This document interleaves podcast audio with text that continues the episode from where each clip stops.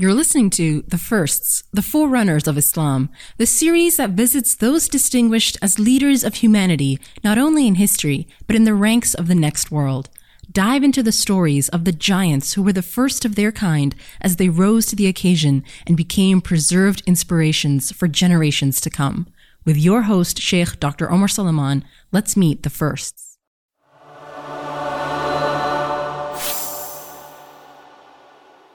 The last person that we're going to cover is the least known of this journey.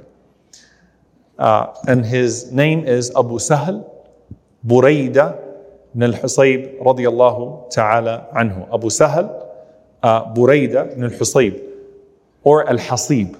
So Burayda is the least known of this group, and I want to talk about why I'm talking about him for a moment. How long was the Prophet ﷺ in Mecca calling the people to Islam? A decade over a decade, right? And it was demoralizing. The public call of the Prophet, it was demoralizing to the Muslims, of course, to be persecuted, to be run out between the Muslims that fled to Abyssinia, the Muslims that were beaten to death in Mecca, the Muslims that were starved to death in the boycott, the Muslims that are now fleeing to Medina. The Prophet leaves Mecca after this decade with not that many followers, right? And on top of that, Ta'if happens. He went to Ta'if alayhi salatu wasalam, and he didn't find the reception that he was expecting from them, sallallahu alayhi wasallam. And the Prophet sallallahu alayhi wasallam is still thinking with the heart and mind of da'wah, of calling to Allah subhanahu wa ta'ala. So as he's going through the desert here and proceeding, and Allah is protecting him from these enemies, Rasulullah is not just thinking about protection, he's still thinking about the message, sallallahu alaihi wasallam. He's always wearing that banner of da'wah, sallallahu alaihi wasallam. So he has passed through the house of Umm Ma'bad radiallahu ta'ala anha. Rasulullah sallallahu alaihi wasallam has escaped, or rather Suraqa radiallahu anhu has escaped the Prophet sallallahu in this regard. And the Prophet ﷺ is at another point in his journey, and they're finally starting to get close to Medina. Now, obviously, the exhaustion of the journey, the tiredness of the journey. And subhanAllah, you're at that last stretch. And the Prophet ﷺ sees a tribe. Now, the chief of that tribe has a very imposing presence. And it's late at night, it's dark. And this could be it, right? He found him. And after this entire journey, someone's finally going to get that bounty from the Prophet ﷺ being taken back to Mecca. So the Prophet ﷺ, as this man approaches, you know, subhanAllah, the way that you carry yourself, it's not like Suraqa where the Prophet ﷺ makes dua against him or things start to happen to him supernaturally. The Prophet ﷺ just carries himself in a very interesting way. And Rasulullah ﷺ, before the man can ask him, Man ant, who are you? The Prophet ﷺ says to him, Who are you? Man ant. And that is a way of actually owning the conversation, right? Because the pursued, the one who's running away, is going to start to flee in a different place. But if he says, Who are you? Man il qawm, then that shows that there's nothing to worry about. So the Prophet starts the conversation with him and says to him, Man ant. And remember, Abu Bakr anhu is right next to him. Like this can end at any moment. Someone can say, Oh, you're him? There's my hundred camels. So the man responds and he says, My name is Buraidah. My name is Burayda. Now, what do you call uh, cold, cool water? What do you call it? What do you call not Dallas right now? Bart. Right? Burayda comes from the same root word. So the Prophet ﷺ is asking, What's your name? He says, My name is Burayda. So Rasulullah ﷺ turns to Abu Bakr. Like, look at the, look at the way he's owning the conversation, ﷺ, and he says, Ya Abu Bakr, baruda amruna wa salah our affair just got cool and rectified. Darada amruna, right? So he used the play on the name of Buraidah and said things are good now. And this is the same thing when the Prophet ﷺ said when he saw Suhail ibn Amr and he said, Sahula. Suhail's name comes from easy. Our affair just got made easy, even though Suhail anhu was not an easy negotiator. But the Prophet ﷺ found optimism in all of these things. So look at the way the conversation is proceeding in the middle of the desert. And the Prophet ﷺ says, Woman Ain, uh, who do you belong to? So, subhanAllah, look at how the conversation has started. Like, this man means no harm to us. Alhamdulillah, we're good. Like, we're travelers and we found goodness. So, Buraidah now said, And who are you? He said, I am Muhammad ibn Abdullah. The Prophet did not shy away. Wasallam. I am Muhammad ibn Abdullah, Rasulullah, a messenger of Allah. And I have come with the message of Islam. قال ما Islam? What's Islam? And the Prophet ﷺ gives him da'wah in that moment. Think about it now. You've got a desert, you're a fugitive, and you just revealed your identity and you're completely calm, composed, and now you're telling this message to these people in the middle of the desert. Rasulullah sallallahu tells them what Islam is. One God, the Lord of the heavens and the earth, and I am his messenger who's receiving divine revelation, and my people have run me out of Mecca, and I'm going to another people. And Buraida hears the Prophet ﷺ, and Buraida is a simple man. He says to him, How do I embrace your religion? How do I become one of you? So he says, you say, Ashhadu an la ilaha illallah wa ashhadu anna Muhammadan Rasulullah. He said, Ashhadu an la ilaha illallah wa ashhadu anna Muhammadan Rasulullah. And Buraidah says, hold on. And he goes and he talks to his people, 70 people. And he tells them about Islam, and all 70 of them follow their chief.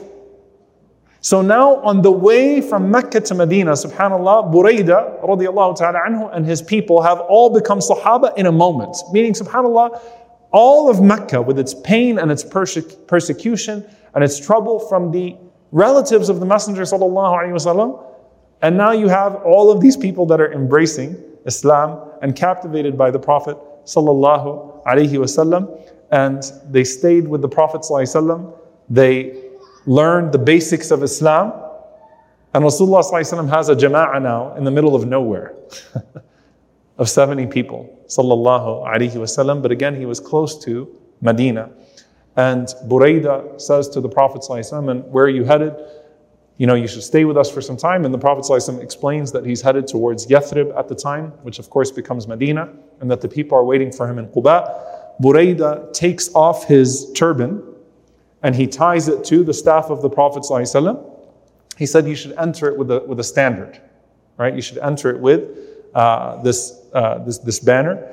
And the Prophet ﷺ takes it, and Banu Sahm, this tribe of Buraida, remains Muslim, and they will join the Prophet ﷺ sometime after Uhud.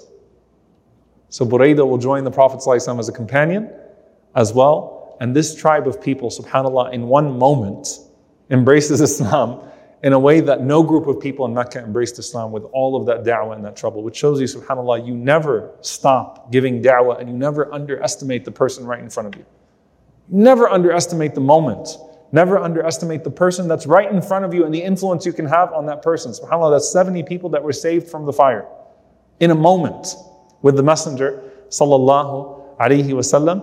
And Buraida radiallahu ta'ala anhu, he goes on to become a person. From the simple conversation of Hal laka fil Islam, do you want to learn about Islam? Buraidah radiallahu anhu becomes a confidant to the Prophet sallallahu alaihi wasallam.